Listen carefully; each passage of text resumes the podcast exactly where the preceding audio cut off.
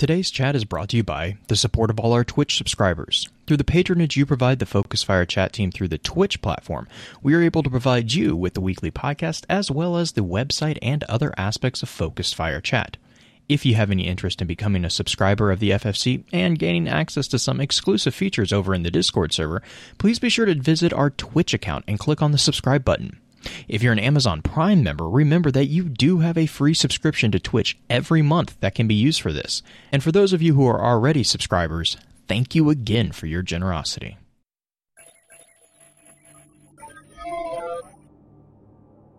You may have heard the whispers of guardians gathering in the shadows, exploring the mysteries of this world and the worlds which surround us. We are all in search of truth Sometimes we need to focus that search, focus that fire. And so we come together. Join us. Join the discussion. Welcome to Focus Fire Chat.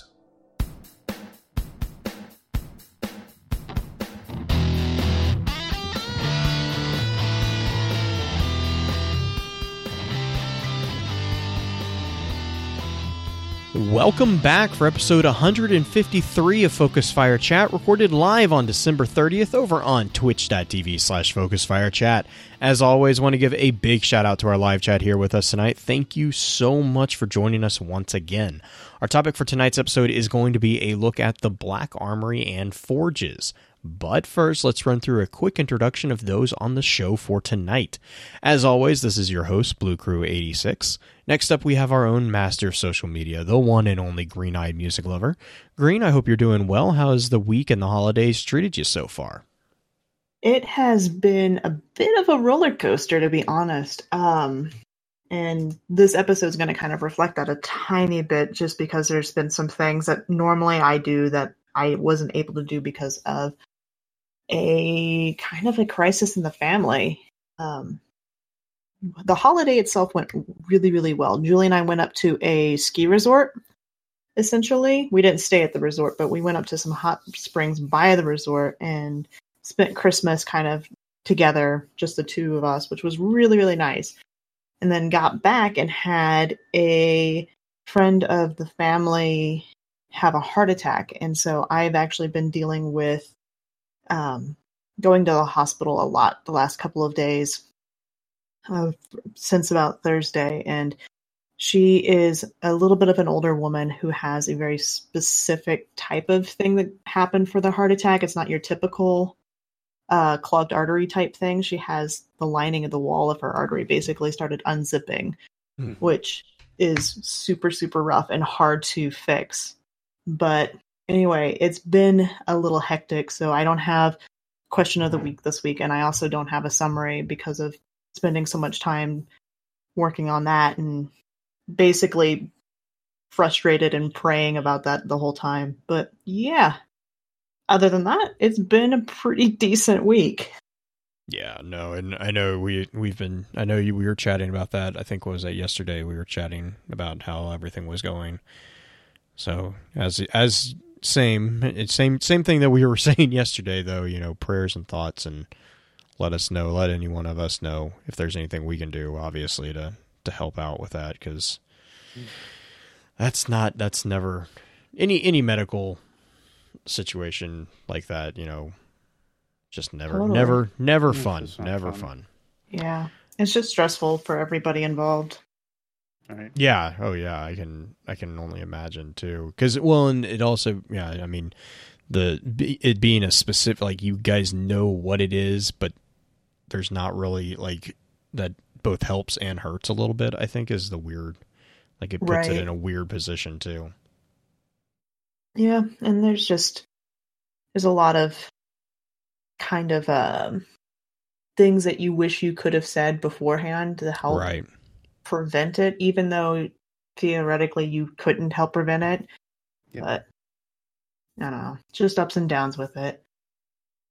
Man, all right. Yeah, say hindsight is twenty twenty after all said and done. Right. Oh yeah.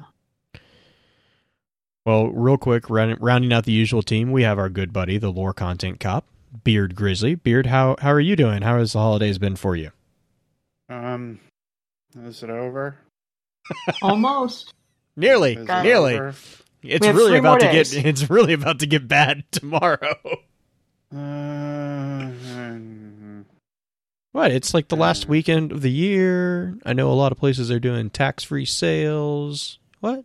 What? mhm. Wait, do they do that thing? Yeah, Yeah, man. I just they- that's yeah. I just got a couple things. I the only reason I know that is because I just went in to get. I had to get a new TV screen because my TV screen finally, like after seven and a half, eight years, the TV finally just went bleh and died. Huh. So I had to go get a new one, and I um while I was there, uh, we went to Nebraska Furniture Mart, which by the way is like the biggest trap for me ever. Um, it just it is. I like I go in, and I'm usually not allowed to go in without an adult accompanying me, mainly my wife.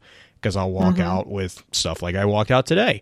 Uh, I walked in to get a TV, uh, and I walked out with a TV, a new monitor, and a vacuum cleaner. Um, but the nice thing is I don't have to pay super high taxes on it, and it's all financed because they're doing their big final end of the year push. Really, Mhm.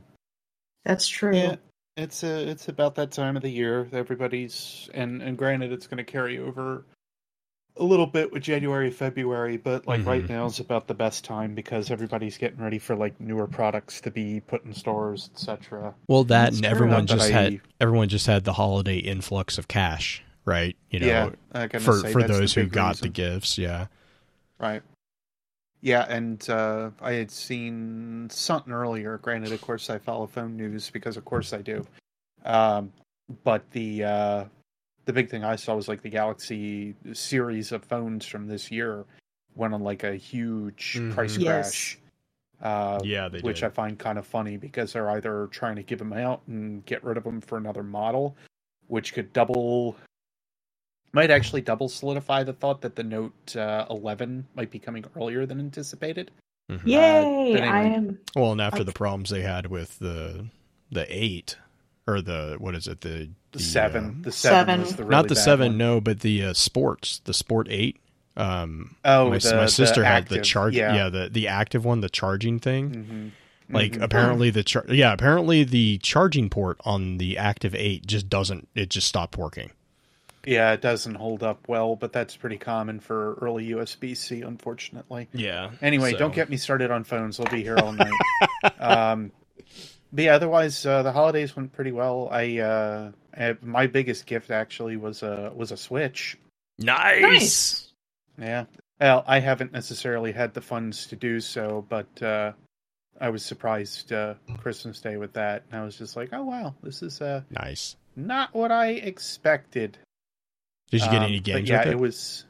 Uh, I did. I they ended up getting me uh, Super Smash Brothers. nice. Nice. Uh, nice. and they got me uh let's go uh let's go pokemon the eevee ver- uh Oh, you, you got Eevee. uh yep and i ended up getting uh earlier though which is kind of ironic we had uh starlink on sale which is basically an ubisoft space fighter that they came out with for the for all the consoles uh but they have the star fox version that was on the switch uh, so I ended up picking it up, Oh, but mainly because it had the Arwing with it.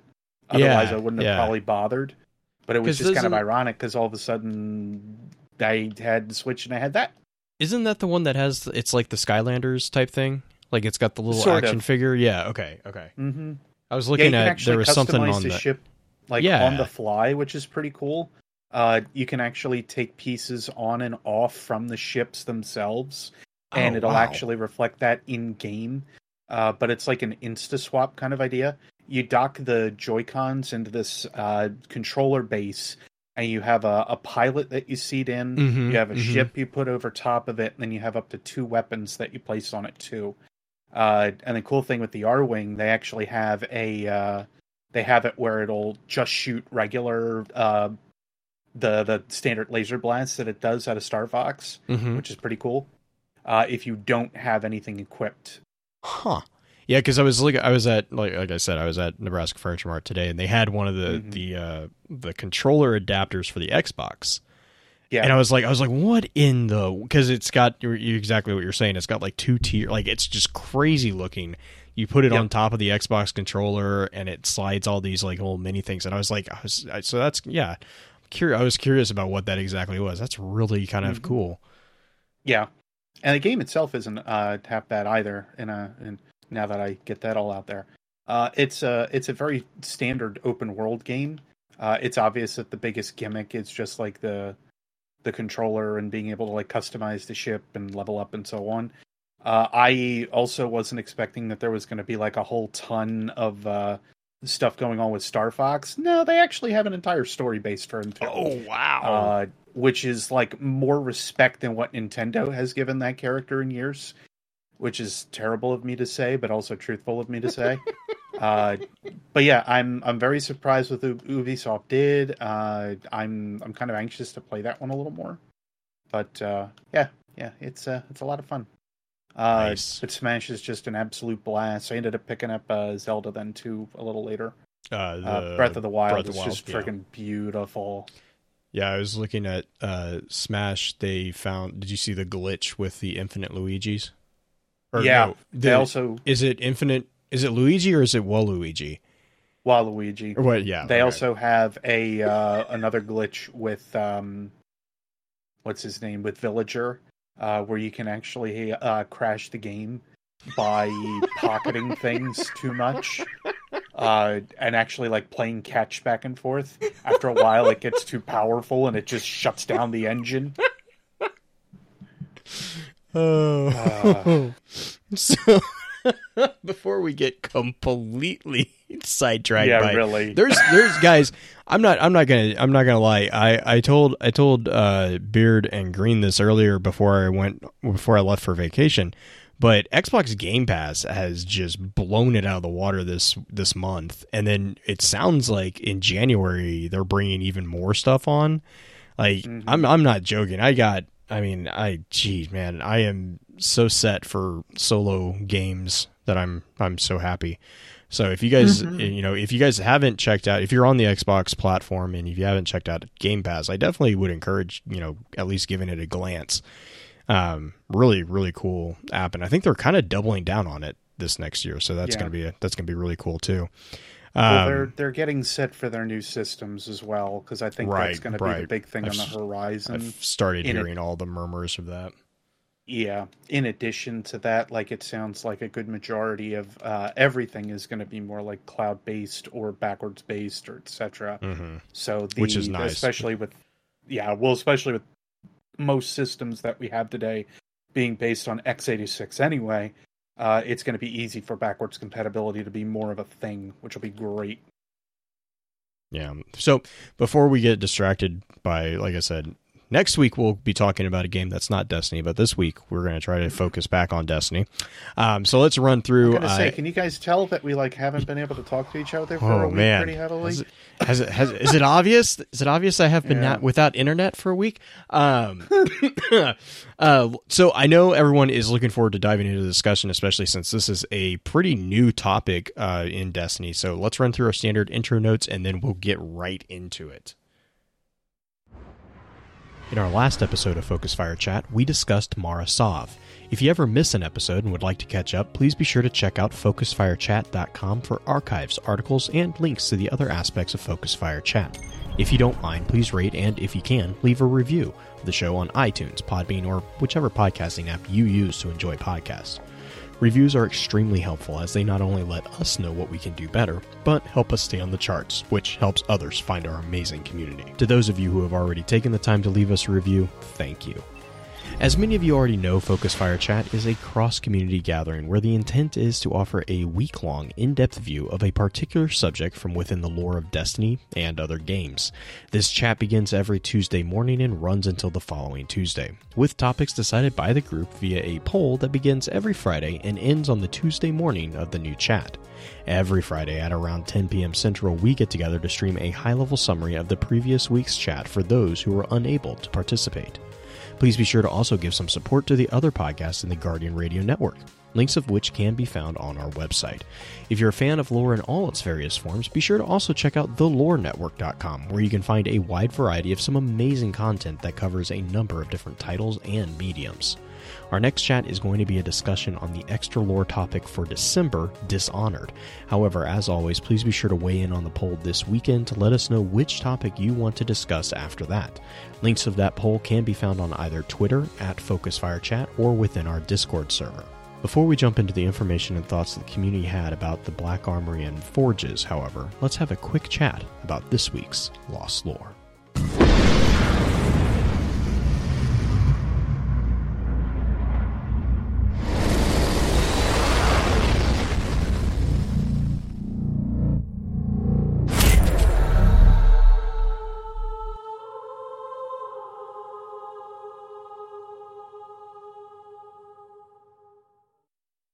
Right, so for last or blah, blah, blah, blah, blah, for lost lore, not last lore, lost lore.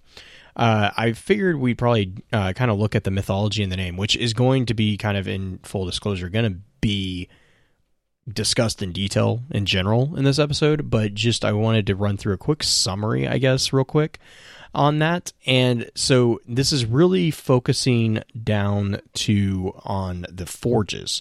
So we'll be talking about the Black Armory here in a second, but the forges in particular, and I'm just going to run through them really quick uh, alphabetically. And we'll get, like I said, we're going to get, we're definitely going to get into detail more with the mythology a little bit here. But for the first one is so we have basically we have about what is that four four forges four forges wow say that five times fast mm-hmm. four forges and then we have the additional it's not a forge it's kind of like a I think they're introducing it as kind of like a dungeon type thing in Niobe Labs. Uh, we're going to talk about the Niobe Labs because that's actually really important to Black Armory and the forges as well. Uh, so to kind of go back, the forges are Bergusia, Gofannon, uh, Izanami, and Vol, uh, Volundra. So the interesting thing for me that I kind of and I kind of geeked out about this before I went, like I said, before I went dark for holiday. Um, there's a lot. There's a lot of mythology here, and I'm going to actually try to include information links. Most of them, I actually they actually have some really good articles over on Britannica. Um, for these particular uh, mythological figures. And so I'll be including those links in our show notes on the website. So definitely if you guys are have any interest in some of the the etymology or the semantics of this particular piece, definitely check those out. Um, but real quick, uh, to kind of walk down, we have two Celtic deities, a Norse deity, a, a Japanese or a Shinto deity, and then a Greek deity. And actually of the two Celtics, one or no, yeah, one of them, uh, Gofannon. No, wait, no, wait, wait, wait. I back that up. Volundr is not the deity, uh, and that's the Norse one. So Bergus Bergusia is actually the one that we don't have a lot of information on, and this is actually arguably because we don't have any. We only have, I believe, one historical reference for this and for this entity. Um, and so Bergusia is believed to be a Celtic goddess uh, was connected to a god named you. I'm going to butcher this name, Eusebius, uh, and these were both worshipped in Alesia and Burgundy. Uh, now Eusebius was a male figure who was shown bearing a hammer, while Bergusia was portrayed as a goddess of prosperity. And the real connection here to the forges is because this was all found, this location of this image was on an urn that was found in a pile of rubble that was believed to have been a stock of metalsmiths, uh, though they do also think that it could possibly have been a sanctuary for the local, what's called craft deities. Uh, craft deities were basically exactly what they kind of sound. They're kind of like house gods in the Roman era. But for the Celtics, they they kind of focus more on specific crafts, so metal smithing and forging and prosperity, which would be like farming and stuff like that. That's kind of a craft deity. Uh, Gofannon, real quick, is actually the Welsh equivalent of a Celtic smith god. Uh, that smith god, I'm again gonna butcher this name, is Gobin Huni. uh, which is translated into Divine Smith. We're going to talk about him in quite a bit of detail when we get to him because there's there's actually quite a bit of information about him. Um, but he so the the connection there is obviously he was an actual god of the smith, which is a type of forge. Uh, to jump to is Izanami. Uh, actually, Deej and Byf actually talked about this, I believe, earlier this week. Uh, they kind of mentioned this. Um, Izanami is a part of a couple. Uh, is Izanami and Iza- Izanagi? I think is how you pronounce that. The Japanese Izanagi, I think Izanagi, okay. To it, I'll I'll see if I can get better pronunciation on that. Yeah, that chat, right. chat, chat. Just cr- just gave me the best thing. A a craft deity is the blue collar gods. I love that. That's actually that's that's pretty accurate. Um, so uh, Izanami is translation is uh, she who invites, and Izanagi is he who invites. Uh, their full names are Izanagi no Mikoto and Izanami no Mikoto, uh, and they are actually central deities in the Japanese creation myth, and we'll be getting into getting into a little bit of detail about that as well later. Uh, and then that brings us to Volundr. Uh, Volundr is actually not a deity. Volundr is a figure who shows up in the Poetic Edda uh, as a legendary master blacksmith. So he he is he is a for lack of better word, he is a mortal. Uh, I guess he could kind of be construed as a demigod in a way because of some of the things that he does.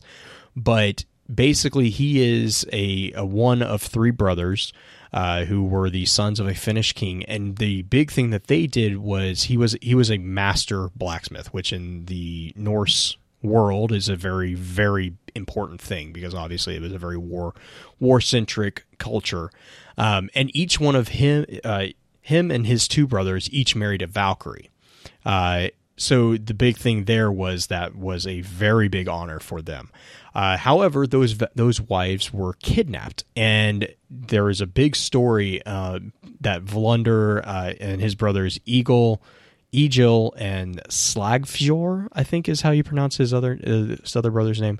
Uh, so Egil and Slagfjor actually pursued their wives, and Volundr stayed behind uh, to await for his wife's return. Uh, and while he was waiting, he he went through a number of process or projects in which he uh, fashioned 700 rings from red gold and strung them up on uh, ropes. And then there's this huge, huge story of how he kind of was tortured. He was captured and then tortured, and then kind of had his revenge, um, and created these mass or these like masterful kind of inventions in order to enact his revenge upon the people who were not just hurting him but hurting his his family.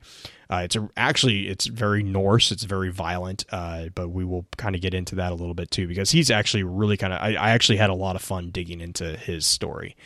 Um. Oh, sorry. Dino is uh, saying on the Iz- Izanagi and Izanami.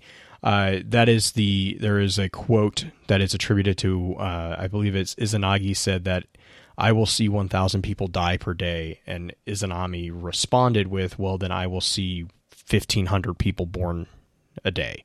Or I will see, you know, or you know, whatever. However, so they they were kind of they're they're kind of a yin and yang, uh, dark and light kind of composition. Um, Well, and Oh, go for it, go for it. too, Within within a lot of uh, Japanese, uh, or realistically, in a lot of uh, Asian uh, or East Asian culture, the idea of like the yin and yang and so on is pretty commonplace, Right, if you will, yeah. or at least balance is very commonplace. Uh, another one that is also fitting of that story, which I kind of reminded myself of as well, is the uh, the stories of the two legendary swords, uh, Masamune and uh, Masamune. mhm. Uh, both of those actually are very calculated in the same way of like dark versus light, uh, and how one of them, uh, e- each if placed, if you're not familiar with the the story behind them, when placed inside of a uh, river, one would, and I can't remember which, but one would chop the leaves that it would come in contact with. Uh, the other would uh, cause them to just go around it So one was the Heaven's Blade, the other was the Devil's Blade.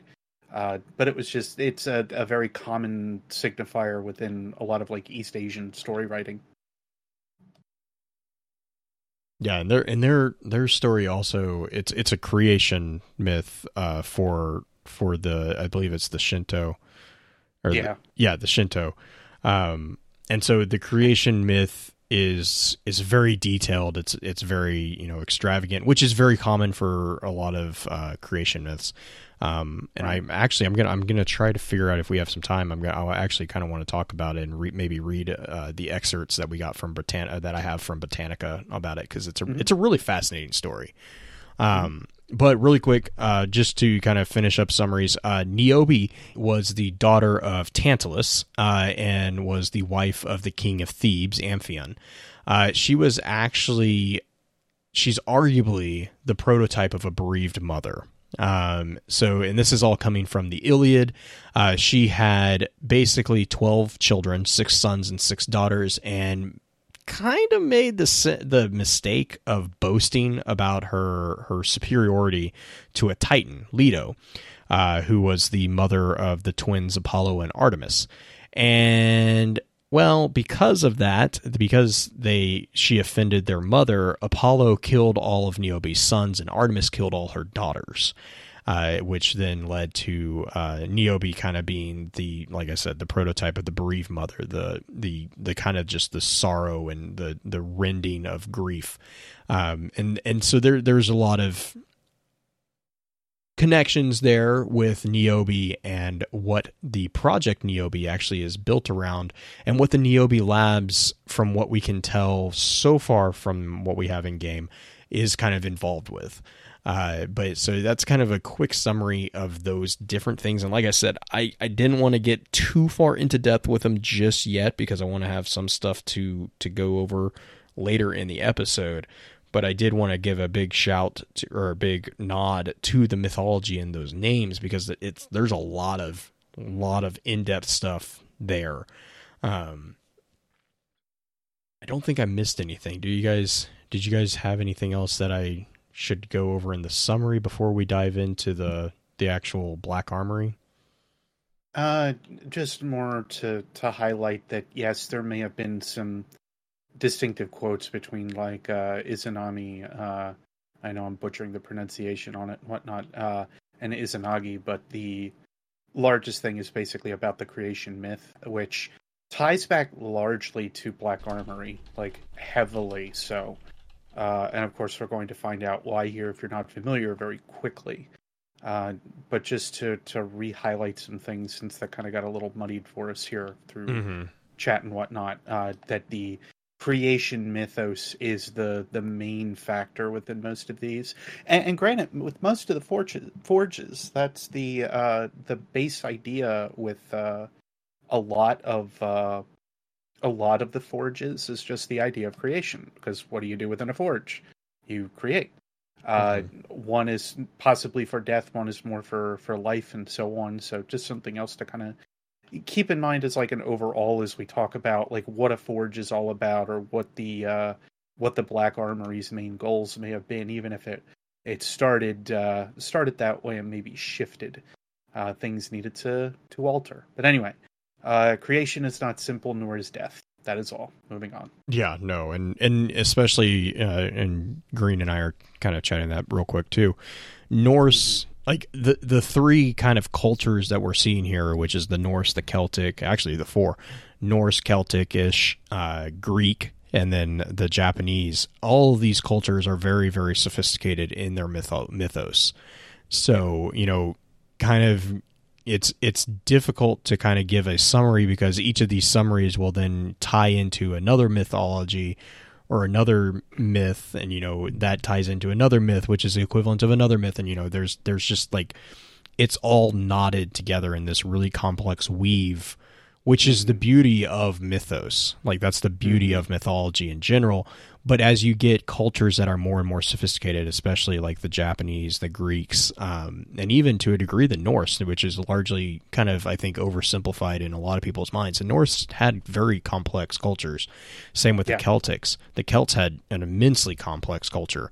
Um, Yeah, they weren't just Vikings rar. no, they and and the, I think the I think the mis the misunderstanding there is that they were a largely vocal culture, where the others, you know, thankfully, uh, well, we didn't go through dark ages as harshly with the Japanese culture. Uh, the Greeks kind of did a little bit, but not to the not to the extent that the European area did. But the the information that we have retained from that is is complex even more so because we don't have full, you know, the full story. Uh, you know, we were I was actually listening to a uh, podcast earlier t- these this last week that I had saved uh, that was talking about the mythos of Loki. And the problem with these myths is that for those particular cultures, we only have one or two sources really to kind of pull from. Uh, and and that makes it very difficult to kind of delve too deeply, uh, especially since these particular sources are referencing other sources that we don't have access to. So there were other sources, we just don't have them because they've been, you know, they've been destroyed, uh, which is really, really sad. But so there's there's also that type of degree that there is these are very complex cultures in reality, and so some of the mythology that we're going to be talking about, you know, here and throughout the episode as well, is going to be grossly oversimplified. Um, and I really encourage if you have any interest in like diving into these more. I like I said, I'm going to put the Britannica links that I was able to find for the forge, the names in the forges. Um, and please feel free to shoot us an email or a message over on Discord or Twitter if you want to you know continue the dive into a particular subject or you know you want to you want to talk about the connections to other myths i think any one of us would lo- absolutely love to have that conversation um but real quick so to introduce the black armory uh, we kind of get a really good explanation or a really good summary uh, from a piece of equipment called the Woven Firesmith boots. Uh, this is actually a piece of armor that belongs to the Hunter armor set, which is the Woven Firesmith armor set. Uh, but the boots, we see a quote that says, The Black Armory represents the ingenuity and tenacity of humanity. We do not bend easily and we will not surrender our home while drawing breath. Uh, and, and we also have this quote that we've seen quite a bit of uh, in a lot of the posting from Bungie itself, where it's reclaim, reignite, reforge. So there's a lot of a lot of emphasis put on the forge, this this you know creation, this reignition, the reignition of these forges, you know, igniting a forge, and and that kind of begs quest is to go back and get an igniter repaired. Right, yeah. Which Uh, I mean, well, and that kind of begs the question of you know what are the forges? Well, Mhm. before we can talk about that, we really kind of need to talk about what is the Black Armory, and the Black Armory really kind of is a. It was a group of humans uh, who tried to prepare without the help of the traveler. So we saw this already a little bit with the Awoken, right? We saw this with Yang Wei. So similar in nature to those humans who were on the Yang Wei, these people actually stayed on Earth instead of fleeing. Uh, the founders of the armory saw humanity's response to the arrival of the traveler as one that was really much too naive, and they saw the life that it led, or that that response led to, as what they would refer to as comfortable complacency. They had a basically they had a problem with letting the means to defend themselves reside in the hands of something as alien and unknown as the traveler. And so they they basically got together uh, and d- decided that they were going to create a group that would create the means to defend themselves against attack. Uh, because obviously there are aliens out there that the the presence of the traveler confirmed, and not all those aliens might be friendly. Which you know we kind of that was confirmed. Uh, it's so it's very similar to Rasputin's ideals. Uh, the founders of the Black Armory are really three individuals that we kind of find through the works of the Black Armory papers. And Really quick, Black Armory papers. We're not going to delve too far into them uh, in this episode. I'm gonna. I actually have an episode or a topic on the poll to dive specifically into the Black Armory papers because that story is much more focused on Ada. Um, than necessarily the overall armory as a as a uh, I don't want to say political group, but like a, a faction, I guess would be the best mm-hmm. word for it. Um, so so we will be referencing the papers, but we're not going to probably get into too much detail as far as the papers. Mm-hmm. Um, so first up, the the first person who you should probably be familiar with as far as the Black Armory is Henriette. Uh, this is the initial founder of the Black Armory, and she was the mother to a girl or a daughter. Her daughter was Adelaide, whose transformation is actually the sole point of the Black Armory papers. That's really the focal point of the Black Armory papers. The next individual who you should probably recognize or that you should keep in mind is Yuki, who is an engineer who basically was the Black Armory's science and mechanics uh, specialist. So she was kind of the the individual who everyone kind of came up with the ideas and then they brought them to Yuki and she was the one that kind of figured out how to make those ideas reality. Mm-hmm. And then the final person is Helga. And this is going to be Beard's favorite person because Helga was a former employee of Clovis Bray. Uh, also Helga, the one that tends to piss everybody off apparently too. Yes. And but but to but but the reason why she pisses everyone off is because she serves as the Black Armory's business manager. Um, and so her job was to kind of go out and get business for the Black Armory and to kind of make sure that they were they were they were a business and they were profitable. And sometimes the decisions or the the the ideas that she came back with, Henriette and Yuki might not necessarily agree with. Uh, one of those instances was actually the project known as Project Niobe. Uh, a crucial part of Project Niobe was actually the idea of bringing exoscience back to Earth. Uh, because we have confirmation from, I believe it's the uh, Jotun, which is the ship, uh, that basically Helga was the person who kind of was playing the intermediary between the Black Armory and Clovis Bray. So Helga wanted to take the technology that they had at Black Armory and marry it up with the the um, the exoscience advances that Clovis Bray had in order to create a device known as the Obsidian. Um, I just blanked. Obsidian Accelerator, uh, which we'll get into just a little bit. But that was all of Helga's kind of main project. Uh, and so that project was Project Niobe. And so the other, we had a couple cool little confirmations there. First off, uh, exos were not being created on Earth until Project Niobe and the Niobe Labs, uh, which is kind of an interesting thing. Um, and then second off, Black Armory actually was on a on a level that Clovis Bray seems to have some respect for them. Uh, mm-hmm. and, and, and not not respect in so far as like oh they're they're you know friendly towards him, but respect as like they were actually bartering with them to do business with them instead of just buying them out forthright.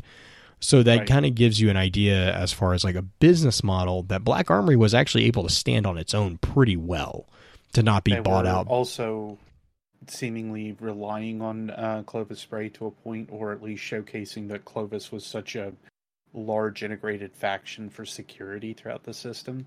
Mm-hmm. Uh, but there were a couple things that were sort of referenced with that too within the papers. Right, and and the thing is, is like there there was a lot of kind of uh, murmuring back and forth between I think it's Henry, Henriette and Helga about you know uh, the expansion, the speed of expansion that the Black Armory was seeing, um, because and we see this especially in the papers because Henriette is kind of lamenting how open they were with humanity and how they shouldn't have trusted humanity and all this stuff.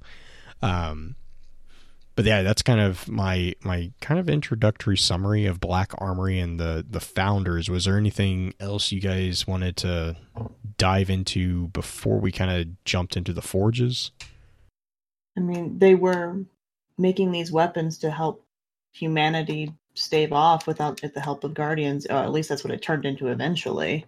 Yeah, I gotta say it was. Uh, I've I've always attributed Daito as like the uh, the for or the the manufacturer that uh, helped with a lot of civilian made equipment, Oh, and here it kind of turns into uh, Black Armory being that kind of individual or that build.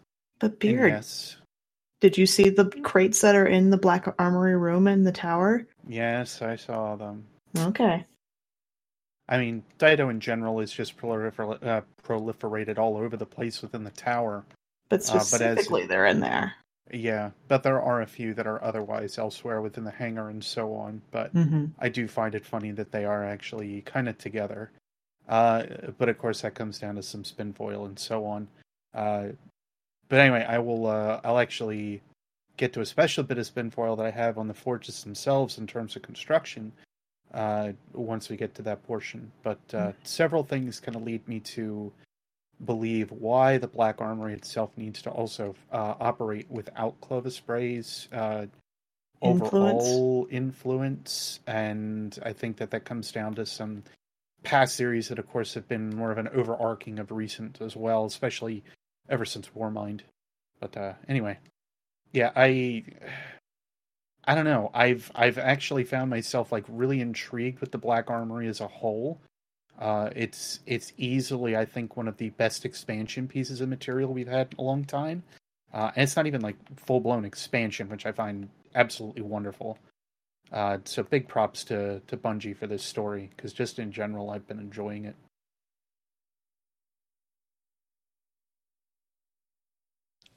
So we want to jump into the forges. Let's do yeah, it. um, good thing. Okay. So, real quick, what is a forge? Uh, for those who might not know, forge is basically uh, the equivalent of a smithy, uh, which probably, if you don't know what a forge is, that's probably not going to make it any clearer. Uh, which, so a smithy or a forge, it's a furnace or a shop with a furnace. Uh, where basically you take metal, you heat it up, and you basically rot it into something. Uh, so it's usually a workshop where iron is produced or where iron is made malleable and then made into things. Think of a blacksmith. That is going to be your most obvious thing. The tools that a blacksmith uses, that big bellows that lights a fire and they put the metal in and then they pour it into a crucible, you know, all these different things, that is going to be the forge. Um, the other thing, though, is that forge is often it's it's a bit of a a, uh, a word that has a lot of different meanings, right? So you have the forge that you actually make metal in, and you make metal malleable. Uh, to forge something also means to form something such as metal uh, by heating or hammering, uh, or to form something by a mechanical or hydraulic process or press without with or without heat. So you don't necessarily need heat to forge something. Uh, and the final one that I kind of want to bring up is to forge something also means to form or bring into being something, especially by an expenditure of effort, which kind of ties into how we interact with the forges. We kind of expend effort. I think that would be a pretty accurate term or pretty accurate explanation of how you ignite the forges, right? Would you guys agree with that? With the little charge orbs that you have to throw at it. Yeah, I mean more more about the effort that is put into it. I mean, yeah, there's effort. I just I'm just thinking of the first the first forge and everyone's everyone's effort to get that one initially lit. Um Mm. Yeah, I find it funny that it only takes like 20 minutes now to get a weapon. For oh yeah, together, yeah, yeah. Now that everyone's figured it out, yeah. Um so that kind of brings us into the different forges. Uh, two of which have actually been are actually located on Exodus Black. I believe that is the Gofannon and the Izanami forges are on Exodus Black. Um, Which funny that. anyway, uh Bergusia where where was Bergusia? Do we have that one act we have access to that Uh, one, right? no. Is that okay, that's the final we- one. That's the final one? Yes, Yeah. Okay, that's the cool. one we don't have yet. Yeah, Okay, Perfect. perfect. the last one that I know we don't, and then of course we've got Niobe, but Niobe's a little Niobe's it's a slightly opening on one, but that's the that's January 8th, right? yeah. Okay, perfect. so. And then I know they wanted to Volundr- wait on yeah. Right. Uh, Volundr was the, Volundr's one that's first. currently on on Yes. Earth. Yeah. Okay, so Because Volundr is on Volundr's Earth. first. Perfect. Okay, The cool. Wonders in the EDZ. Gofannon is in the artifacts, or is it Artifacts, Edge? Yeah. on Nessus, and then Izanami is in the is not the Hollows. What is it? It's also in Uh, Nessus. Yeah, I forget now where it is. I can look it up here after I'm done killing Thyrodon. Um, but the yeah, there there's the two that were on Black uh, Exodus, Exodus Black, Black, right? Freaking ridiculous to me. Um, Well, but it confirms that Black Armory was in cahoots with the Exodus project. uh huh. Which, I also mean- makes me wonder about a certain other ship. Uh, Mhm. Anyway, Right, but I mean, it also does also make sense if you think about what the Exodus project was doing. Right, they would need a weaponsmith. Like that makes perfect Oh, sense. You have Siva to build stuff and a forge to create things that you would might need to defend yourself because you don't know where you're going. Uh, Right. I mean, never mind the fact that you know don't read anything into like how Hammerhead is built or how freaking Kindled Orchid is built up or anything like that at all either. Don't don't. Shh. It's okay, Beard. anyway, I'm having I'm having slight. I've been having like uh, I find it very particular and funny. Now, granted, Thunderlord was a very popular uh, LMG, of course, back in the day. But the fact that they did bring that one back and they tied it in with the Black Armory in some way, uh, I think that was more on purpose than anything else. Mhm. really really think so anyway it's gonna it's gonna be really easy to get me down the rabbit hole with this one because like Well, i said black armory is like really like it, it turns some gears that's for sure Well, yeah, and I think that's kind of the point too, right? Is that this Mm. is a mysterious faction. We don't know a lot about the Black Armory by design, um, and so I, I find to- that's also fascinating in, in and of itself. to top of course we've also got all the uh all the stuff that's related back to it thanks to like the collapse and whatnot as Mhm. well so Right, right. i think that's our that's my b- biggest uh ticking point is just oh we have information on that now again finally Um, so real quick, uh, Bergusia, we kind of already, I kind of already pretty much gave you the information that we have about Bergusia. Uh, that's all from Yeah. that. I mean, literally, that's in reality, that is the information we have about Ber- the the term Bergusia. Um, Yep. She was a Celtic goddess, uh, believed to be the consort of uh, a Celtic god who went by the name of Eusictus. Um, they were worshipped. Both of them were worshipped in Alesia and Burgundy. Uh, and basically, the the only appearance of these two were on an urn uh, that was found within a basically a pile of rubbish in an underground room. Uh, so this is all coming from uh, Wikipedia. Actually, has this listed, but it's quoting back to the Dictionary of Celtic Myth and Legend.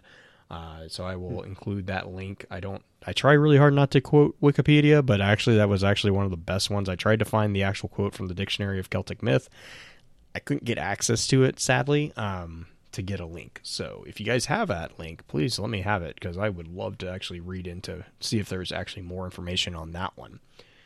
Um, I also find it accurate because Bergusia is the one that we don't have access to, and we don't know really anything about in game as well. So you know, Yeah. I find that kind of appropriate. Um, It's go like things are on purpose or something. yeah, it's like oh man, it's like these were thought out. Storyboard. What Uh, about- what about storyboarding? Is that really a thing? what- do people what? do that? uh, Gofannon. So Gofannon, like I had mentioned, is a Welsh name for the Celtic smith god Gobinu. I believe that's how you pronounce his name. Uh, it translates into divine smith. Uh, Gofannon uh, was figured in Irish tradition as one of a trio of divine tra-. The other two were Luchta the Wright and Credine the Metalworker. Uh, Gofannon was also the provider of the sacred Otherworld Feast, which was known as the Fled Gobenhin. Uh, he allegedly brewed a special ale that was thought to confer immortality to those who drank it. Uh, later in Christian times, he became known as Goban Sair, Goban the Joiner. uh, who was a legendary builder of churches and other structures, and as such, he is still remembered in modern Celtic folk tradition. Uh, the Welsh equivalent, Gofannon, was actually figured in, I believe it's pronounced uh, Mahabagian, which is a collection of medieval Welsh tales, and it was believed that his help was vital in basically cleaning the plow at the end of the furrows, uh, which is a very important thing in a farming culture because if you had back before we had technology that did all this, you would have a plow attached to the back of a horse and you would make furrows. And it was very important to keep those plows clean, those blades clean after you get done with each furrow to allow you to better keep those lines straight. Because if you kept your lines straight, you could fit more furrows into a field. Um, which is that's that's a whole different conversation. That's also equally fascinating in my brain for historical purposes. Um, let's see that that actually brings us to the Izanagi and Iz, Izanami uh, myth. Uh, basically, before I hand this over to Beard, because Beard is probably a little bit more well versed in this particular vein or genre, um, what I do know about Izanami and Izag- Izag- Izanagi is that they were the eighth pair of brother and sister gods to appear after the heaven and earth separated out of the chaos. Um, and they basically created the first landmass with a spear by stirring the ocean. Right. Um, and they are also responsible for just a lot of stuff. Just like tons of stuff. And it's actually a really sad story. Like between mm-hmm. Izanami and Iz- Iz- Izanagi. Um, do you want me to read that one real quick, Beard, or did you yeah, have? Okay. Uh, so basically, after they created the first landmass, this is this is from the Britannica site that I'll I'll give you guys a link to. Uh, it says that the two decided that they wished to unite. Also, often interpreted as marriage. But their first attempt at the sexual union resulted in a deformed child, Hiruko, who is it translates to leech child, uh, which is also known in later Shinto mythology as the god Ebisu and they set him adrift in a boat, attributing the mistake to a ritual error on the part of Izanami, who, as a woman, should have never spoken first. They began again and produced numerous islands and deities. In the act of giving birth to the fire god Kagutsuchi, or Homusubi, Izanami was fatally burned and went to Yomi, the land of darkness. The grief stricken Izanagi followed her there, but she had eaten the food of that place and could not leave. She became angry when he lit a fire and saw her rotting and covered with maggots. A horrified Izanagi fled with a host of women and then Izanami herself in pursuit. After reaching the entrance to Yomi, Izanagi placed a stone across it, thus sealing in Izanami and breaking their union. Izanagi bathed in the sea to purify himself from contact with the dead, and as he bathed, a number of deities came into being. The sun goddess Amaterasu was born from his left eye, the moon god Tsukino, Tsukiyomi was born from his right eye, and the storm god Susanoo was born from his nose. That's that's interesting. Uh, in the Shinto religion, Izanagi's bath is regarded to as the founding of Harai, the important ritual purification practices of Shinto.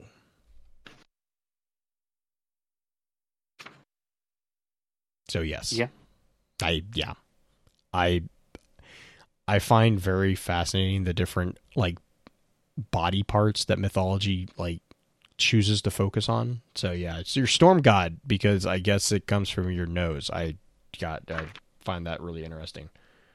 Well, I gotta say, for a good majority of like, uh, if you go from like place to place and whatnot, they focus on different parts of the body and different rites as well. Mm-hmm, uh, in in particular, like Norse focus so much on the eyes, thanks to Odin and whatnot, especially. Uh, but if you look further into uh, like the Japanese, of course, they'll uh, as some will probably look at me funny for this one all the same, but like uh, the the yakuza stories and whatnot about taking fingers and so on, mm-hmm, uh, mm-hmm. that's because they're just very important extremities. You know, you you screw up, and that's basically what it comes down to. You effectively kind of lose a finger. Well, it's the um, same as the Middle East practice of mm-hmm. taking a hand for thieving. Yep. Yep. I gotta say, it's just you. You do something that is counter to your master, to his will, or something to that effect, and you're going to lose something. Uh, if you're an affront to the gods, you're going to lose something. Uh, just just stuff of that nature that uh, uh, until you get into Taoism a little bit more, where things are a little bit more laid back, uh, it's not quite as uh, quite as open as it possibly could be. Uh, granted, Confucianism is still about this the striving to be better and for betterment and so on. Anyway, but uh, I I digress. The what you summed up though between the two of them really kind of summates the whole basic understanding between them. Uh, there's there's of course more to the story, but if I start getting into more of the story, uh, I think we're going to be here for a lot longer than probably intended. But for you know what we're concerned with with Izanami and Izuga- uh, Izagami, both of them are are just about like the the creation and uh, the death of life and so on. Uh, which, quite frankly, if you need, uh, I think, a very good representation of the entire story behind all of that, just go watch Princess Mononoke uh, Hayao Miyazaki basically crafted almost the entirety of that story based off of uh, that entire function. Like how much does does our will and how we strive and so on bandage into that of life itself? Uh, and that's why creation. And funny enough, of course, they use a, a forge within Princess Mononoke as well. Mm-hmm, mm-hmm. Uh, but that entirety is just based off of the entire that entire function of uh, that whole story. So really, just kind of summing up like the the basis, I think is is frankly enough for that, uh, without getting too far into the story. Uh, and again, so many other uh, tales kind of spurned from that, uh, as I mentioned with Masamune and uh, Masamune, uh, both of those being created by uh, by legendary swordsmiths. Uh, so yeah, just just a very important tale for Japan as a whole, uh, but more so for East Asia culture, especially. But yeah, it's it's quoted, con- continues to be quoted like day in day out by by many other either animes or otherwise. Uh, uh, another one, granted, is a, a, little bit deeper, but if anybody remembers Byf going on about the the creation of the Isle in Monster Hunter when he was on that's another basis. You know, there's mm-hmm. there's plenty of others that kind of fit back into it.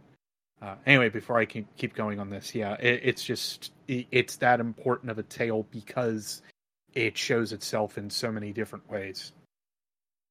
Yeah, and to kind of uh, explain the exchange that Byf and Deej had uh, about mm-hmm. the quote about the 1000 and then 1500 that was uh, it took place after uh, izanagi escaped from i believe the full name is yomi no kuni i believe is the full word or full term for the underworld um, but after he escaped from yomi and had sealed that entrance Izanami basically threatened Izanagi, saying that she would kill a thousand people every day, and his rebuttal or his reply was that he would father 1,500 children for every thousand she killed. Uh, and then after the, after this, it's said that Izanagi for, pronounced the formula of divorce, uh, and then he went and purified himself uh, by you know taking uh, by cleansing himself uh, from mm. the what's described as the miasma of Yomi no Kuni.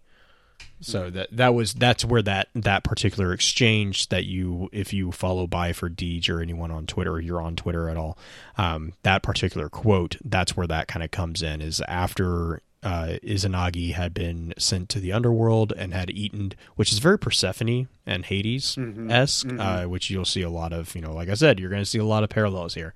Um, after that edit, that exchange. Sorry.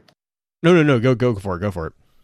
Uh, I think that's actually why they decided to choose the uh, the the cultures that they did as well. Like, yeah, just, uh, they're very inter- the they're very interchangeable. Yeah. Um, Extremely. The other, the other thing that really like they, strikes they me least... is Izanami is very Orpheus. Orpheus. Yeah.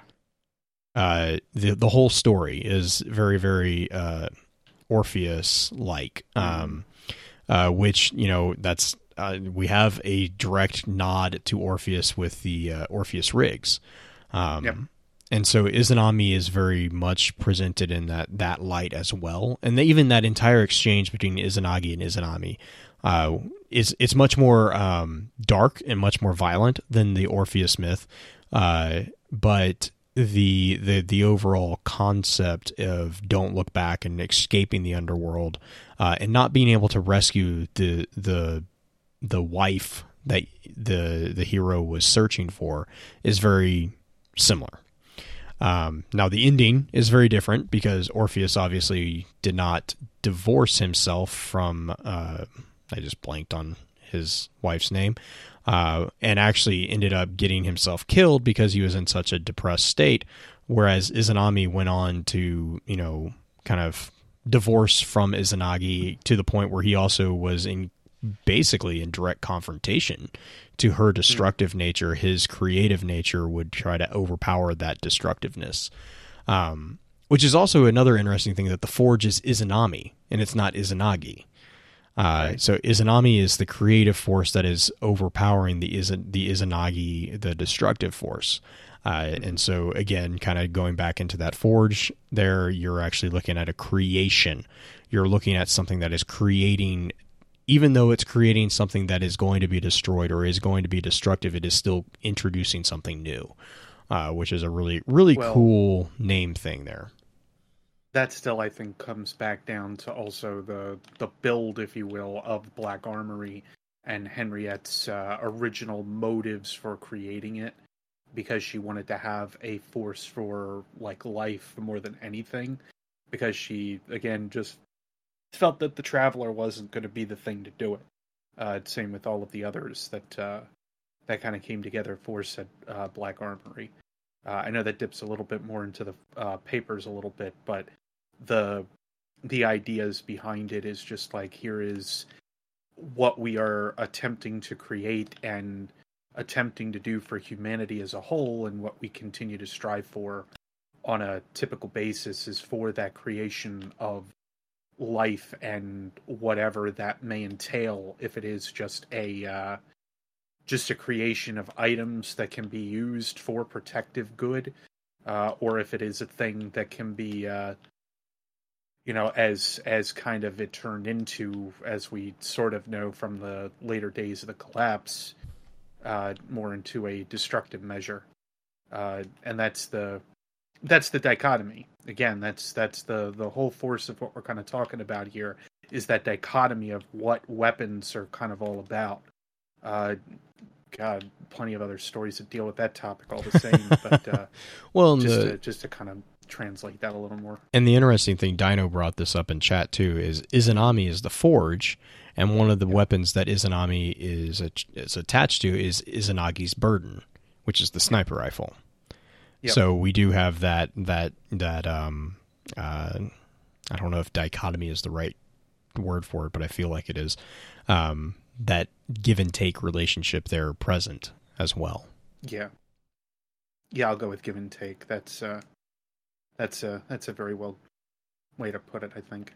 And then I believe Oh no, Tear of Izanami is the is the emblem. Tear of Izanami, so, yeah, yeah. So um and so uh, that really that brings us to Volundr, and now Volundr I had, I had mentioned is a really fascinating one, and let me pull this up because I had so much fun reading about Volundr, um, mostly because Volundr is is not a deity. He's he's just a nope. he's just a blacksmith who like dude. He he is, but then like I keep getting the sense that he's like a demigod as well mm-hmm. because of some of the stuff that he pulls off.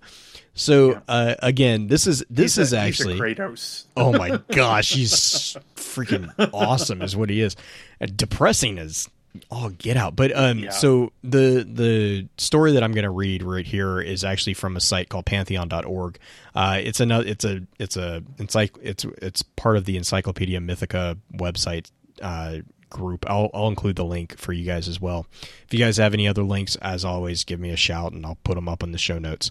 Um so Volundr is described as a legendary master blacksmith. He is attested in the Eddic poem, uh, which is based. Yeah, I'm not even going to try to pronounce that. Uh, the poems. Uh, let's just do that. The Eddic poems. I said the same thing. I don't even recognize some of these letters. I'm just going to put that there. Um, so Volundr and his brothers Egil and Slagfjor, I believe is the pronunciation there, were the sons of a Finnish king. Like I've said, they've each married a Valkyrie. Uh, and then their wives disappeared after nine winters. Um, so they're they've been married for about nine years, and then their wives just disappear. Uh, so his brothers set out to pursue him, but Volundr stays behind in a, in a location called Ulfdalir, which translates into Wolfdales, uh, to await his wife's return. Uh, and while he was waiting, he fashioned 700 rings from red gold and strung those on ropes of bast. And so, so he's he's busy goldsmithing, basically. Uh, mm-hmm. He's keeping keeping himself busy. Uh, however, a king finds out that he's doing this and comes after his gold. And he's basically searching for him, and then he finds out that uh, Volundr is basically home alone. He he's, he's, he doesn't have his brothers with him. So the king, uh, I believe it's Nud Nud Nidudru. I don't even know. Nidu, Nidu. Let's just go with Nidu because that's all I'm to go. Uh, he sends all his warriors to the smith's home. There, they they found all the rings, but they only took one, leaving the rest behind. So he had been out hunting, and when he comes home, he, he returns home from hunting. He counts the rings and he finds one is missing. And his first thought is that his wife had returned and taken it. So he waited, but but then he fell asleep. And when he woke up, the Nidur's men had returned and kidnapped him. So this goes on, and they basically bring him to their king.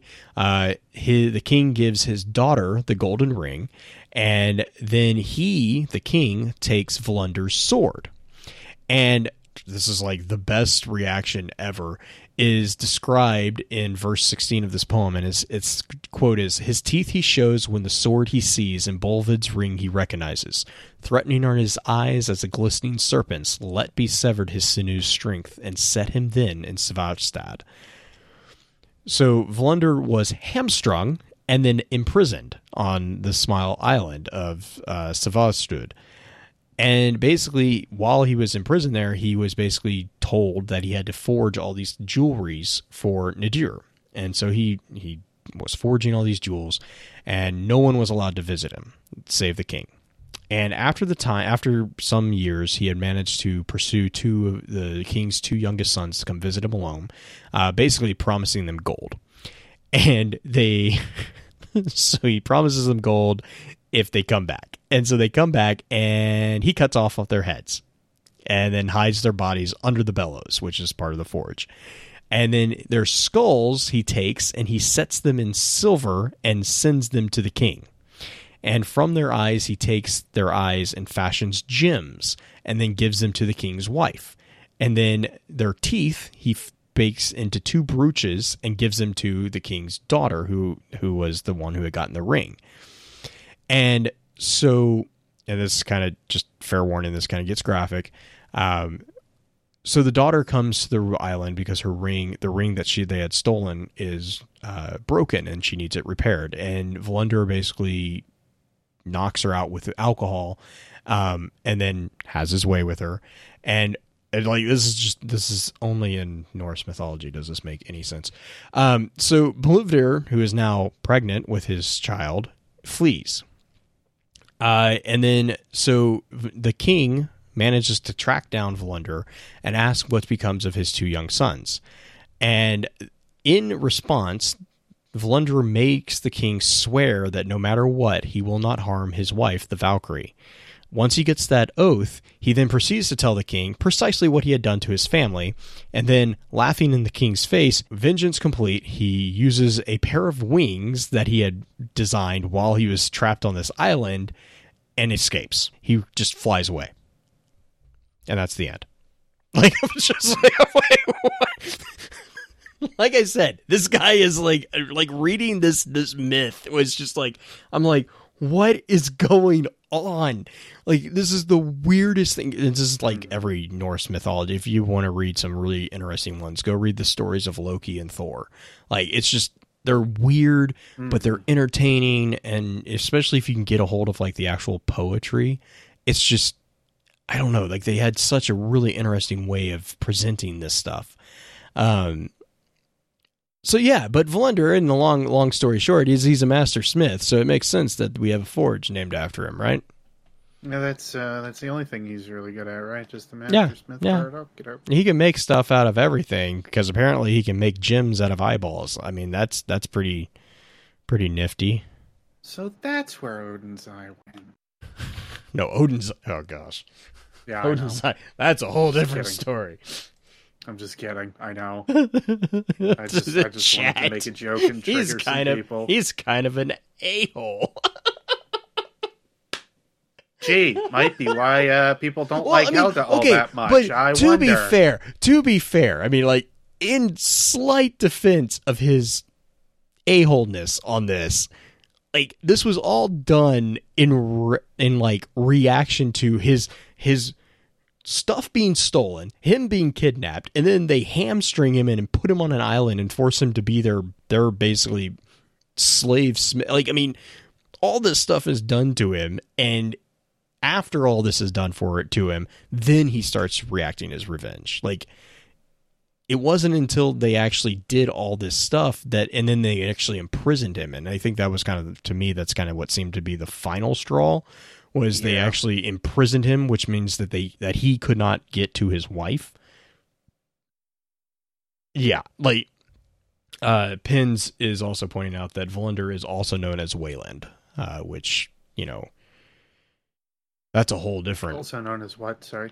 Wayland, Oh yeah. like Wayland, Wayland the Smith. Uh huh. Which uh, don't get me on that. Thinking of another Wayland type uh, instance here that everybody is probably thinking of as well. what? No, no replicators. What? Which Um, which is also interesting because of course where did Helga come from? Mm-hmm. Anyway.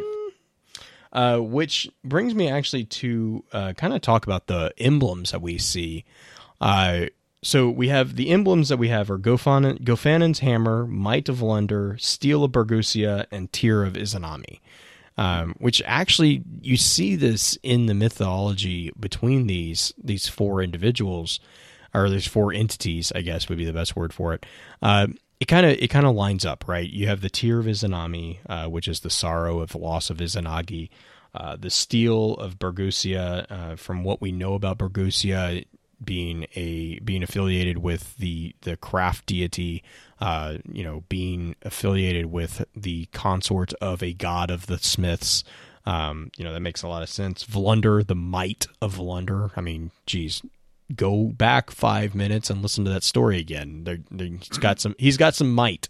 Um, and then Gofannon's hammer again. Gofannon is the the divine smith. You know, it's it's very obviously the smith smithing is very prevalent obviously here within the forges being named after these specific deities or figures in mythology but that that actually brings me really to the Niobe labs and the mythology between Niobe. Um, I don't know. I don't really have anything final for Volundr tying back uh, into the specific forge unit itself. Um, I don't know if you guys, if Beard or if Green, if you had anything that stood out to you for that. Mm, not entirely. I mean, what should be kind of pointed out, I guess, with uh, Volundr as as part of like the area that it's in too. Uh, it's the one that also has a lot of those uh, hidden uh, messages and whatnot hanging around. Mm-hmm, Uh, which oh kinda yeah, to get the emblems. Yep. Well, and Yeah, isn't uh, isn't that the one with the the the lockbox? Yeah. Yes. There's a lockbox that's Sure uh, kind of off to the like the bridge that you cross that's broken when you initially go in. It's below and to the right of it a little ways. Yep. And I'm working on that as we speak. But yeah, it's uh it is one of those uh big differences about it versus the other forges because I don't think that that stuff is anywhere else. Uh, it's literally only found with the uh, with the Volundr Forge, which is a There as a mainstay. I'm kind of interested on that one on why that is, but there is another like there's another code type thing to unlock the so you have the exotic box that you get from Ada yeah, or working to unlock. There's another thing you unlock from Gofannon, yeah, um, but it's not as extensive as the Volder. Which Yeah. I want to know if the the message that we use to unlock the emblems, if there's something to it besides just the letters. well, what- is yeah. I wonder. is the Volundr because Volundr is where you get Hammerhead, right? yes, Hammerhead. Yeah, Is Hammerhead the one that if you look down, if you ADS, you can see the code, the the symbols? Okay, for one of them because you actually have to use the sniper for another one. And I'm assuming Izanagi's burden is to Izanami's forge, right? No, I don't know. Um, you use the what sniper I have the Taranta. What is it called? Pull it up real quick. uh, the Oh, Black you're- Tatara, okay. Yeah, yeah. So you not the, not Izanagi's burden.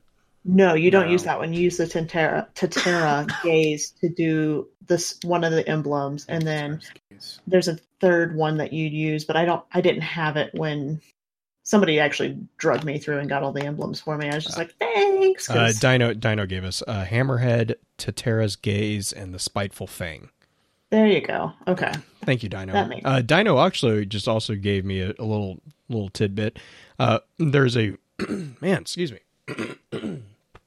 Volundr's emblem has a variant design, and that air, that design is called the Vengeance of Volundr. Interesting. It's a it's a deadly thing. But yeah, and I believe if I remember correctly, the symbols, at least I know from the hammerhead, they were um, quotes from the po Poetic Proeta. Edda. Was it the Poetic Edda? Okay, yeah. which is just really Yeah, cool. large- I I, I love love Edda. seeing that type of stuff. Myron's vision has a quote too, which is the I want to say it's the Izanami emblem, but I have to I'd have to double check to see which one it's from. Uh yeah, Dino just gave us Vengeance of Volundr, Gofannon's Fire, and the Blood of Izanami. Are all the variants. Which Nice. that makes sense. That makes sense again. So again, I mean just tying back into these like just these awesome myths with these different forges, I, I really, really appreciate and really love seeing this type of kind of nod to to actual mythology in games. Um and that and that really kind of brings me to, that brings me to the Niobe Labs and Project Niobe.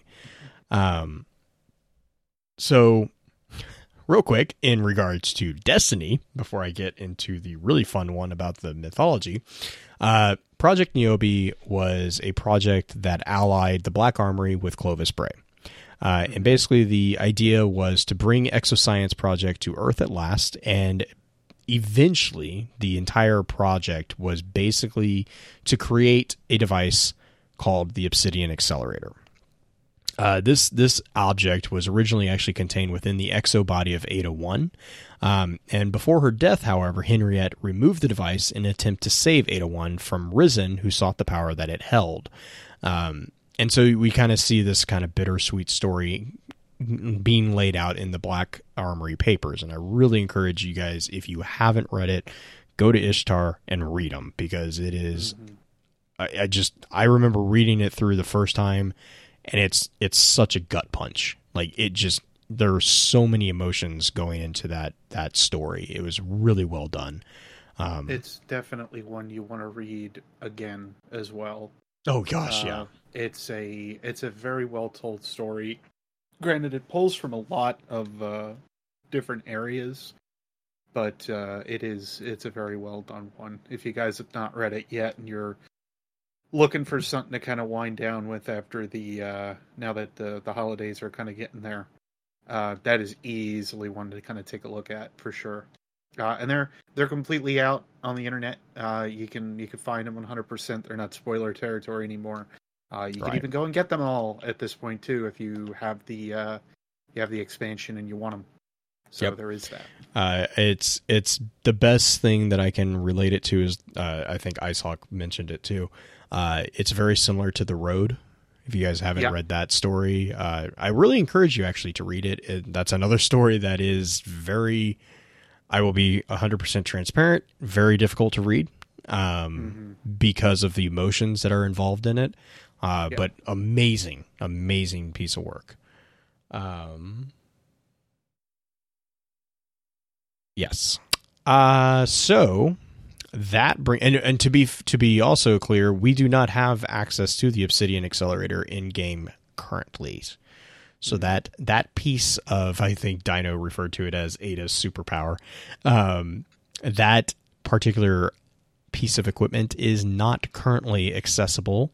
Uh, it's a possibility that we will see that being brought back, but we don't know yet. Uh, it still brings up the question of who the heck has it. Right. Yeah. I mean, like because the last we see of it, we don't know that yet. Um. And yeah, and, there- and chat right now is talking about uh, Ada's response when you finally do collect all the pages in game, because the final page is actually a letter to Ada, and it's uh, it's very, very cool little, little conclusion, I guess, wrapping up Eh. You you say cool, I say punch. Well, the I mean, you I- know, yeah, I mean, right. I mean, I- measures to that. to be fair, I described initially it as a punch in the gut. Like, I mean, it's Yeah. it's not like it. It's nice to see that type or that closure element involved Right. because right now we don't have a lot of that closure in in a lot of these stories, and so we and, and to be fair, it's not hundred percent closed. You know, right? It's just. No. It's an acknowledgement of loss, and it's acknowledgement of the, the the pain and the suffering that this particular character did go through. And I think the cool thing that the Black Armory papers do, uh, and really the Black Armory in general does, is it takes it takes the perspective of humanity during the collapse. And it, Right. and it presents the picture that we have kind of been given and kind of seen from various different guardians and risen uh, and and you know people of note within the city. We've all seen this stuff. We've all been given this information from this particular perspective, and now we're giving we're being given another perspective. We're kind of being given a, a different angle of the events and a, a grittier angle, really. You know, I mean, the the events in the paper kind of don't. I mean, it explains why Ada has the reaction she does to us in the beginning of the Black Armory. Uh, you're right. I don't really want to call it expansion, but the the, the story that gets introduced there. You can you can call it an expansion. It's fine. It pretty much is. It's The a joke was- end game expansion. Yeah. Well, and the Right, joke right. was also already made that uh, it's uh, it's it's longer than than Warmind in some cases with the uh, with some of the missions that were. As far as the in it. grind, yeah. Yeah, I'm gonna say the grind is longer than than Warmind itself, which I find funny. Even even considering the time gating and whatnot, like I I still think it's a a very well done expansion. You know, I'll I'll I'll be the first to just call it that. Anyway, I'm getting completely off topic. Right, here. and then and the chat, chat, Dino and chat and are talking about you know the the other thing that this does is it gives us a, an actual first person account of what's going Yep. on, uh, Yep. which I still want to know what those creatures are. uh, yeah, I, I like yeah. I, don't- have my I theory, I- but then like my theory got pushed aside. Like there were different theories. Yeah, there's there's plenty of plenty of good little theories you can you can go off there. I don't know. There's a there's a couple reports I can think back on that uh, make me uh, make me think on what it might be, but uh, Mhm. that might be that might be uh, that might be just me. I don't know. well, Probably- hey, before we not. before we wrap up the forge, you did say you had some spinfoil thoughts on the forges. Did you want to? yeah drive into that real quick? All right. You uh you want me to do that? Sure. Yeah. Hmm. So one of them is kind of simplified. Um, one of them is taking things at face value. Uh, I had to, uh, I had to look at a certain enemy type before I came to this conclusion, but it was like almost immediately the connection was made, and it was with the uh, it was with the the Izanami uh, forge that I that I had kind of thought about this. Uh, there's the have, have uh, I, I think that both of you have seen like what the forges look like and whatnot. Mhm. Uh, Ada even has one, of course, hanging up in her uh, in her room, which I find is kind of funny. Uh, that she has an inactive one, or at least the br- blueprint prototype for one, uh, just hanging there. So it's very easy to like look at this thing and spot it. Uh, problem is, is that there's this other, like I said, enemy type that uh, exists that I find funny that they don't really want to associate themselves with uh, Clovis Bryon. Thinking back on another group that really didn't want to consult with or bring themselves together with Clovis Bray too much. And again, it ties all together. Uh, I'll stop beating around the bush so much here. The creature that I am referring to is uh, is a is a oh my god is a harpy. If you look at a harpy when it's in stationary style, where it's just kind of like looking up at the sky and whatnot, its wings kind of opened and sort of pointed down. Mhm. Flip it upside down, and you have a forge. Okay, I'm following you. So I am wondering if they didn't have some kind of Vex tech that they took from for the Black Armory, which would also tie in with some of the weaponry that uh, also kind of exists uh, within how uh, like Hammerhead and whatnot is kind of utilized. Uh, it's hard to see, but when you when you go to reload Hammerhead, you flip up the the top of the gun, uh, or actually flip back. I'm sorry, uh, and then inside there's like a, a coil, and that coil almost reminds me very much of what we had actually seen a little bit with uh, Abaddon, uh, and then also with Nova Mortis. I also look at the base design for Hammerhead, uh, and of course the frame itself is uh, is is still very Thunderlord, which granted it's a it's an LMG. Of course, they're going to look somewhat similar. Right. But I am wondering, in some regard, some some way, shape, or form, if uh, they don't have some kind of connection with some sort of Vex tech, or that wasn't in any way intentional. Uh, but that that initial design kind of piqued my interest. It would also give reason for why the Vex are kind of interested in them, because they're the only uh, race that I can think of, or species I can think of, that it doesn't make a lot of sense that they would be very interested in the Black Armory forges for at all. Uh, they're this weird malignant thing that's kind of sitting on Nessus that they're trying to integrate, uh, and they end up protecting it instead. I just I I found the the means behind that very weird for why the Vex would do that.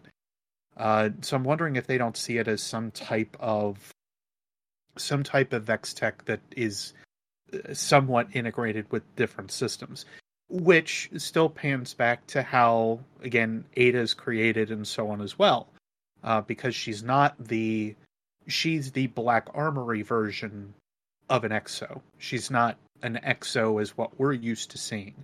So Ada herself is also a bit of an affront to the typical notions of what we have seen day in day out. Right. Uh, and I think that's also a reason her entire existence, I think, is is questionable. Like how she's able to get past things like uh, DER as much as she is, being that she is still eight Ada one at this point. Uh, and I think that has a lot to do with the uh, the the ways that uh, that she was kind of constructed and put together. Uh, and again, if it's a culmination of Vextech versus like Hive technology in a way, with the way that they kind of utilized the uh, how how possibly Exo Clovis Bray Exo were utilizing uh, some of the world's grave technology, if you will, Mhm. and the Black Armory were utilizing some things for how Vex were built up and whatnot. Which is funny because I think that's why I like the Black Armory a little bit more because they have like some silly, weird relation it feels almost to uh, to future war cult. Uh, anyway, that's that's kind of my my main spin foil for that. I it's all just a, a visual joke, if you will, but uh, it's the the best visual joke I can kind of think of. The thing that I was having a conversation with some of the clan members about was the whole Ada. You kind of sort of mentioned it with her avoidance of having to do any sort of resets. The fact that she is Mhm. Ada one. Right. Well, the and I, debate. I, I think that that has to do a lot with the basis in DER and how she is put together, etc. Um, if you guys, if you guys are not picking up on it, you'll figure this stuff out in the Black Armory uh, papers. But uh, if you want to avoid any kind of spoilers here, then then skip through it. Um, okay, I think I've given enough time. The main idea, of course, is that she was a kid, and her main uh, her main being may very well have been scrapped, uh, or she just had questions based on like how she was. But in addition to that, she was also comatose, Right. so we don't know what kind of memory degradation may have happened, being that she was in her comatose state. Uh, she got hit on the head pretty significantly, in fact. Uh, so I don't know. That's the the questions that I've kind of been having too. Is like why she was able to. well, one Uh, of the It's probably a mix between her being young and, of course, the the comatose. Well, I was actually one of the theories that we were talking about is the fact that they used. We were talking about how uh, was it Helga wanted to incorporate Black Armory technology into the Clovis Bray tech. hmm The theory that we were coming up with was it's quite possible that they improved upon the Exotech essentially by incorporating the Black Armory tech into it Right. and basically made a better Exo than what even Clovis Bray did. Yeah, but the ideas of better exo comes down to being a better tool. Right. Uh, that's really where that kind of culminates in the the whole gray, excuse me, gray area of the um, yeah the the whole gray area with exos in general. right. Uh, but they they really just kind of grab that idea and run with it. Uh, they they go completely amuck with it.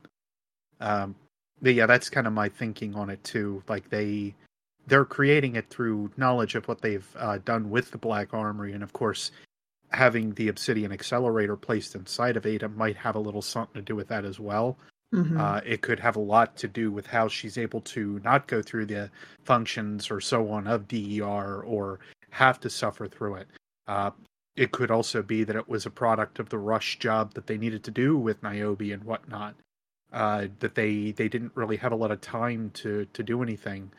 Uh, but I I think we do get confirmation here as well about the base creation of at least Ada uh, unless it was Helga's remains that were buried within the Black Armory papers, uh, that the human self does not exist after uh, an exo is created as well. I think that that's uh, at least half confirmed at this point. I don't want to call it confirmed, but it feels like it's pretty well confirmed.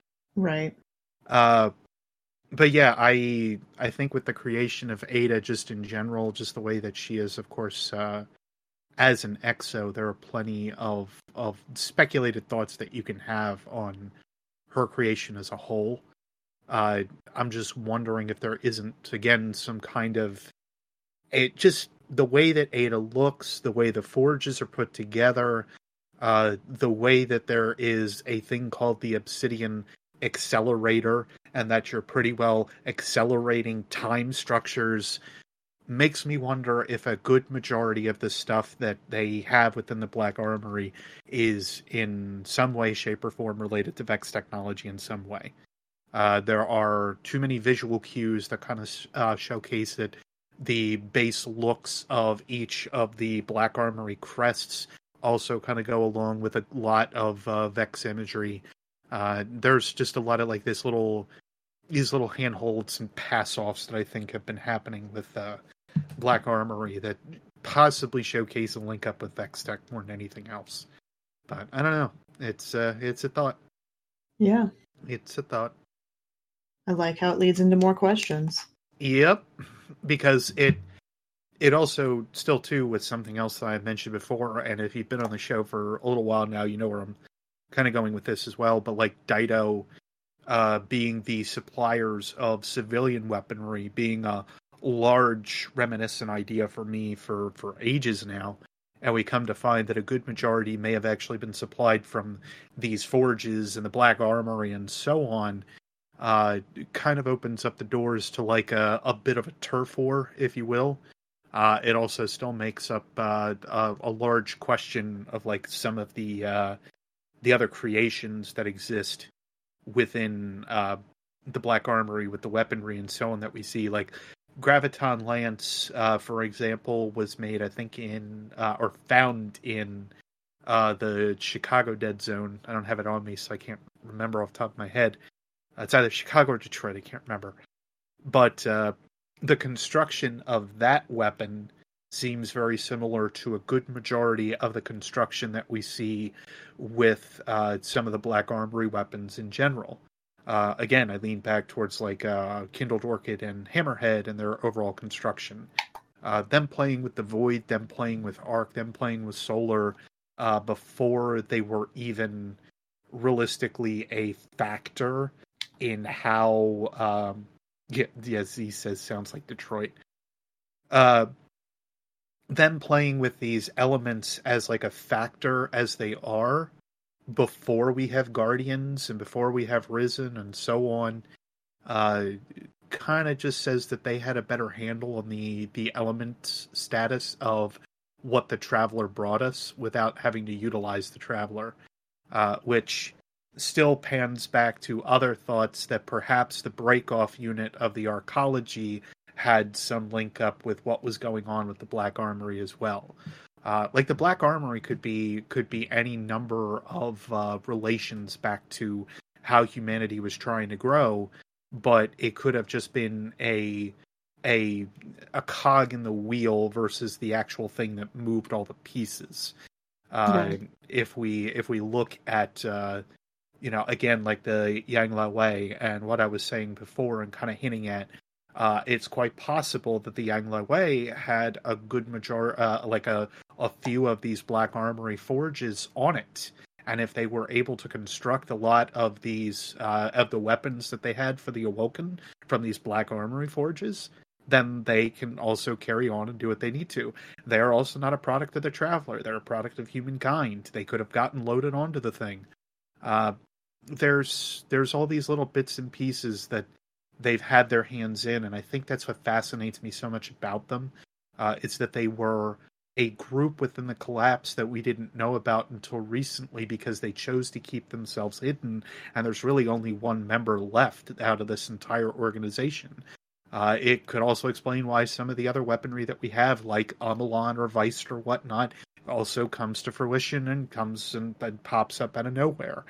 Uh, they are they are able to utilize these technologies that they found in these weapons that they weren't able to decode or figure out previous, and it turns out that most of them are actually created and and meshed with thanks to Black Armory. It really is kind of that missing link. That's why I think that this uh, whole expansion is so uh, so important as it kind of is, uh, which is ironic because I think that this is almost like as like a a history lesson or a bridging point I would argue to say that this is more important than a good majority of the stuff that we've gotten recent. I would agree with that. I mean, there's still a lot of really important stuff, but this is the most revealing when it comes to humanity right at the collapse, essentially. Yeah. I can't wait till we actually dive into the papers themselves. Yeah, I uh, I, I I've been skirting around that a little bit too much here. I think tonight, but uh, uh, yeah. I mean, it's hard to talk about the Black Armory without talking about Ada, and the papers are all about Ada in yep. some ways. So, if you haven't read them, yeah. you should. It's it's worth it. I uh, yes. uh, I I I kind of feel like I needed to leave those. There were four books that were unreleased, and I feel like that that was the one that I wanted to leave for last mm-hmm. because it had, I think, the greatest impact on me as I was reading it. The other thing is, been... is it's not a difficult book to read. No, it's it's fairly straightforward. Uh, I like how the the breakdown is within the book itself. Like they have different entry points, mm-hmm. so it's Mm-hmm. really easy to just go from like entry one, entry two, entry three within those uh, within those uh, yeah within the the lore entries themselves. Uh, so it kind of helps. It also helps with the way that like time is formulated. Uh, I'm still not entirely sure how long that period of time is because there's actually a, a a portion There's where quite a bit missing too. yeah, well, there's also like a lot that like Henriette uh, just kind of like let go for a while. She didn't report back or talk about anything for a bit. Mhm. So like we're we're still kind of contemplating on age, but it confirms a lot of things about like how the risen uh, started to appear, uh, and and how like the the days right after the collapse had started, how some of that went down. So if you've been looking for a lot of those questions to be like partially answered or again some bridge points, this is the book to read. Uh, I think that's what has me as excited about it as it does. Uh, it's just the amount of information that we have that you can kind of like start to piece through and pick at. Uh, that really makes me wonder how much further they uh, want to go with it, or how Mhm. much further we may get along with it. Uh, and in addition to that, I really hope that they make Ada a, a mainstay character uh, as we go into Destiny 3 or anything else that pops up. Uh, just because I really do think that she's a, a very worthwhile character as a whole. Uh, has a lot that she can still teach us and offer us, uh, especially story wise. Uh, but just like the Black Armory, how everything's put together, I really hope they continue with this. Uh, and I, I don't think I am alone in that regard. I don't think you are, but I also think that that might be a good place to start wrapping up. I think so too. Mhm.